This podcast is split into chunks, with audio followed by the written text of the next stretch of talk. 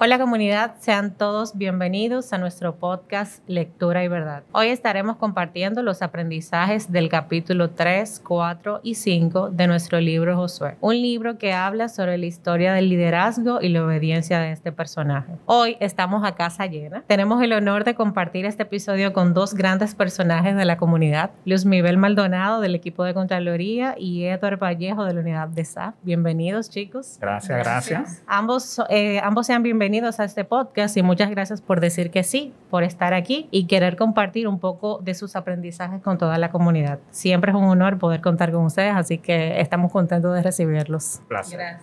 El primer capítulo que vamos a hablar, el capítulo número 3, habla acerca de la humildad y el respeto de Josué. Este capítulo comienza diciéndonos que siempre es más valioso tener el respeto que la admiración de las personas y que la humildad es recibir la alabanza y pasarla a Dios sin tocarla un tema un poco profundo, ¿verdad? Bastante. También nos dice que si queremos conocer el interior de una persona debemos darle poder. Una de las pruebas más grandes del ser humano es evitar disponer del uso de la autoridad y el poder, porque ante esta posibilidad, regularmente el ser humano cambia su forma de pensar, su forma de ser y hasta de cómo trata a los demás. Entonces, Lumi, partiendo de este entendimiento, ¿por qué pudiéramos decir que Josué fue un hombre humilde y respetado? ¿Será el liderazgo un llamamiento a la humildad y a la negación del yo personal que tiene cada quien? Entiendo que no. Y como bien dices, una de las frases con las que más me identifiqué es justamente que es más valioso ser respetado por las personas que, te conozcan por cómo tú eres. Eh, entonces, lo más importante o lo que yo pude captar es que Josué fue lo suficientemente humilde de discernir entre la prueba que tenía en el momento, la misión, visión, el objetivo que le habían dado y él lo sobrepuso, o sea, el yo, el mí, el yo soy, el yo puedo y tuvo la suficiente humildad para poder cumplir con ese propósito. Él entendió claramente que no era un propósito particular, sino que tenía que ver con el propósito que Dios tenía. Que Dios le había dado. Y se aferró a eso y por eso podemos decir que fue considerado como humilde y respetado. Así es. Entonces, la, extraordinaria humildad de Josué conservó el reconocimiento y la autoridad que tenía y que le había dado por un superior a él, que era Moisés. No se preocupó por su, por su éxito, sino por cumplir el propósito que, que Dios le había entregado. Edward, te pregunto, ¿qué piensas tú que hizo a Josué una persona extraordinariamente humilde? En qué basó su liderazgo y en qué sustentaba esa autoridad que él tenía. Bueno, yo entiendo que se dejó guiar. Ese es el punto que yo me quedo eh, como resumen. Se dejó guiar. Y como más, bien dice el libro, eh, en la frase que al principio tú mencionaste, buscó el, respeto por encima de la admiración.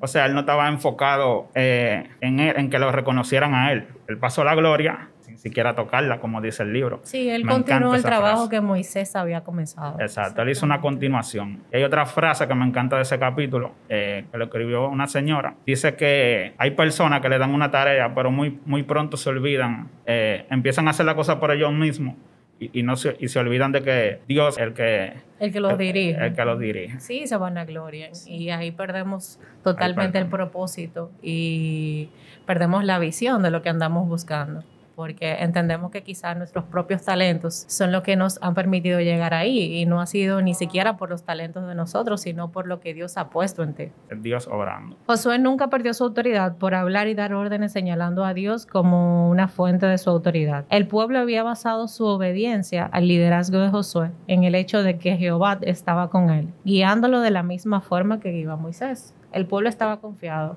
en que todo lo que hacía Josué iba a salir bien porque él tenía un guía mayor que era Dios. Lumi, ¿qué pasa con nosotros cuando al igual que Josué permitimos que sea Dios a través de nosotros y que todo lo que hacemos se trate más de sus planes y su propósito más que de los propios nuestros, ¿verdad? Y ninguna persona es mayor a la obra de Dios. Bueno, yo entiendo que es básicamente como dice Edward, es dejarse guiar, es tener la capacidad o más bien que no entre la parte del ego, de, del yo soy, del mí, de poder reconocer que estamos en una obra, pero que no necesariamente nosotros somos los dueños de esa obra, también sería como saber que estamos siendo observados y que cada cosa que hagamos de una manera u otra puede afectar en el comportamiento que tenga otra persona. Hay una parte importante del libro donde el escritor pregunta así claramente, ninguna persona con sus ideas es mayor que la obra de Dios.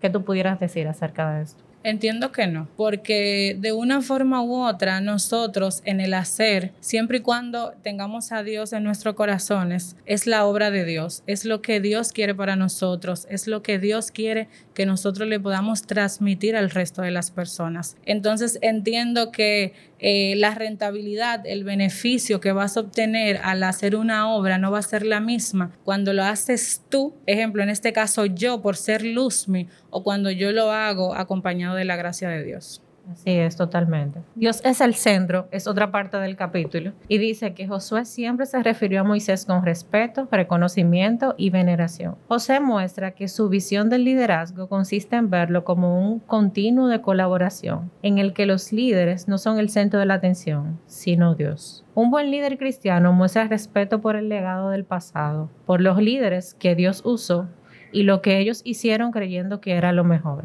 Entonces, Edward, a tu entender, el liderazgo en la obra de Dios es una especie de carrera de relevos. ¿Y por qué? Entiendo que sí. ¿Por qué? Porque si tú te fijas, todos los profetas siguieron una obra encomendada, por Dios. Es lo mismo en el caso de, Josué y Moisés. Moisés comenzó algo que Dios, bueno, ya lo dio por terminado y se le designó a Josué, se le encargó a Josué eh, la continuidad de esa obra, o sea, que era llevarlo a la tierra prometida. ¿Sabes que me recuerda mucho cuando hablamos acerca de lo que te trajo hasta aquí, no te va a llevar hasta allí? Eh, porque Dios escogió a Josué porque donde Dios quería llevar al pueblo de Israel, el pueblo no podía llegar con Moisés, porque Moisés quizá no tenía las condiciones ni los aprendizajes necesarios para poder guiar a ese pueblo. Exacto. Entonces Dios lo que hizo fue que eligió a Josué porque vio capacidades, vio valores, vio, identificó algo bueno en Josué para poder continuar esa obra. Para poder continuar, entiendo que sí. El capítulo 4 se llama Esforzado y Valiente y dice que cuando Dios nos llama, nos recibe, es, como estamos y de inmediato comienza un proceso de transformación en nosotros. Dios le dijo a Josué en tres ocasiones, esfuérzate y sé valiente. Esfuérzate y sé valiente. Esfuérzate y sé valiente. Luzmi, ¿a qué se refería Dios con esto? ¿En qué tenía Josué que esforzarse y ser valiente? Entiendo que continuar con la obra. Cuando le dice esfuérzate, porque quizás hubieron momentos en el que eh, él se sintió decaído porque inició algo, pero el resultado obtenido no fue el deseado. Y, y, ser valiente es que tuviera la suficiente valentía de poder continuar, de poder culminar con la obra, con esa que empezó Moisés que ahí también entra un poquito la parte de lo que es la humildad, que a pesar de todo el esfuerzo que hizo Moisés, también tuvo la humildad de poder aceptar el mandato de Dios, que es que no vas a entrar a la tierra prometida. Totalmente. Y es como el libro nos dice, eh, Dios te llama y te usa tal como estás, Él te prepara en el camino. Entonces no tenía ni siquiera que ver con la preparación que necesitaba eh, eh, Josué en ese momento, sino más bien en la voluntad de querer cumplir el propósito. Exactamente. Edward, ¿el éxito se considera un enemigo para los líderes de Dios? ¿Y por qué? Eso depende. Es como tú decías al principio.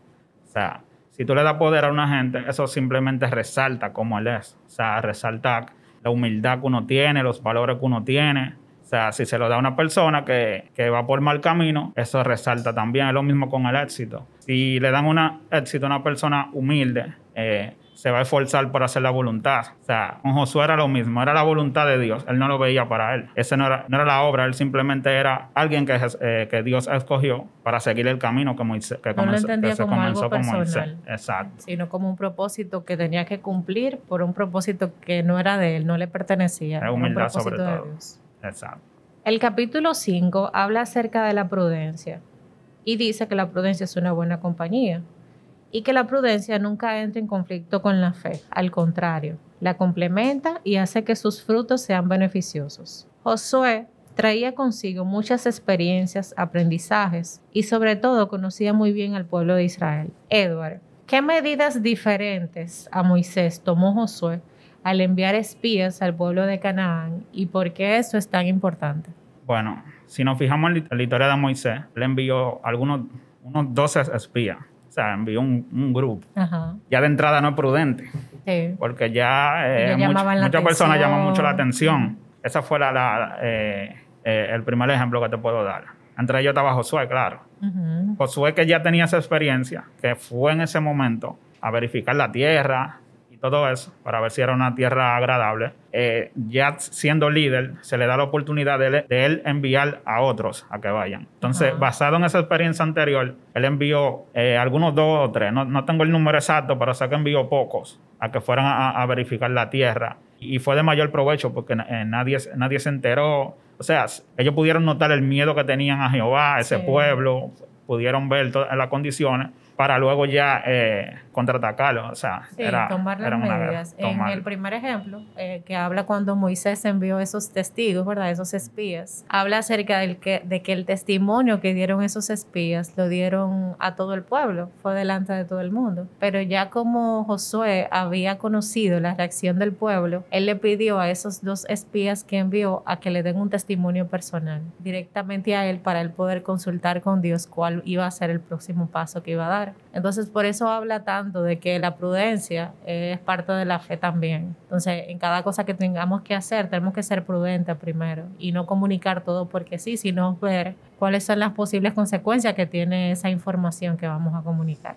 Exacto. Eh, uno de nuestros primeros deberes, que es un, capítulo ya que cierra este capítulo 5, eh, se llama así mismo, de hecho, uno de los primeros deberes. Luzmi, ¿por qué es importante conocer el trabajo que nos ha confiado y a quienes vamos a servir. ¿Entendía Josué este compromiso de entender cuál era tu trabajo y conocer a esa persona que vamos a liderar? Entiendo que sí. Eh, él tenía bien claro cuáles eran sus deberes. Quizás en el transcurso de se presentaron diferentes situaciones, como se nos puede haber presentado a cualquier persona de manera particular. Pero entiendo que sí que él tenía bien claro cuáles eran sus deberes y por ello pudo al final lograr el objetivo y de igual manera siempre estuvo en comunión y en comunicación con Dios.